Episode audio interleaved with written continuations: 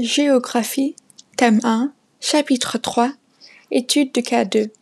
Le parc national de Port-Cros, protégé pour valoriser. Bilan.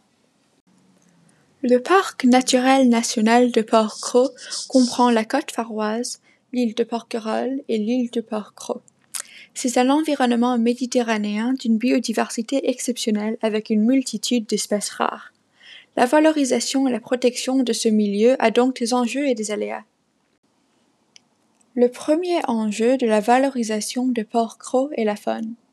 En effet, ce parc national a de nombreuses espèces rares ou propres à certaines îles.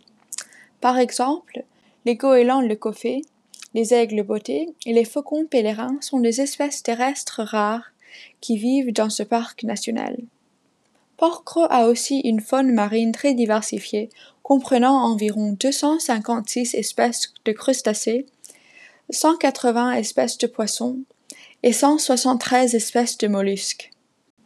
Le deuxième enjeu de la valorisation de Port-Cros est la flore. Effectivement, la vie végétale de ce parc naturel national est très variée. Le lieu permet une évolution optimale des espaces forestiers, avec des myrtes, des masticiers, des arbousiers, des bruyères, des oliviers, des pins et des chênes verts, qui atteignent des dimensions exceptionnelles. En ce qui concerne la flore sous-marine, l'île a certains des derniers herbiers de Posidonie, une plante aquatique, mais aussi une multitude d'algues colorées et de plantes à fleurs. Mais la biodiversité de cet écosystème est menacée par quelques aléas. D'abord, le tourisme pose un risque légitime à ce milieu méditerranéen. L'insouciance de nombreux touristes peut provoquer des incendies destructeurs, semblable à celui à Bormes-les-Mimosas le 26 juillet 2017. Il y a aussi de nombreux touristes qui ignorent le règlement du parc et le polluent avec leurs déchets.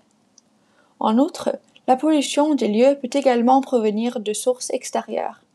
Par exemple, en 2018, la collision de deux navires marchands au large du Cap Corse a causé une marée noire sur les plages des îles du parc national de Port-Cros, avec des fuites de carburant provenant de cette collision. Pour conclure, la valorisation et la protection des milieux du parc naturel national de Port-Cros comportent des enjeux comme la faune et la flore, ainsi que des aléas comme la pollution des lieux.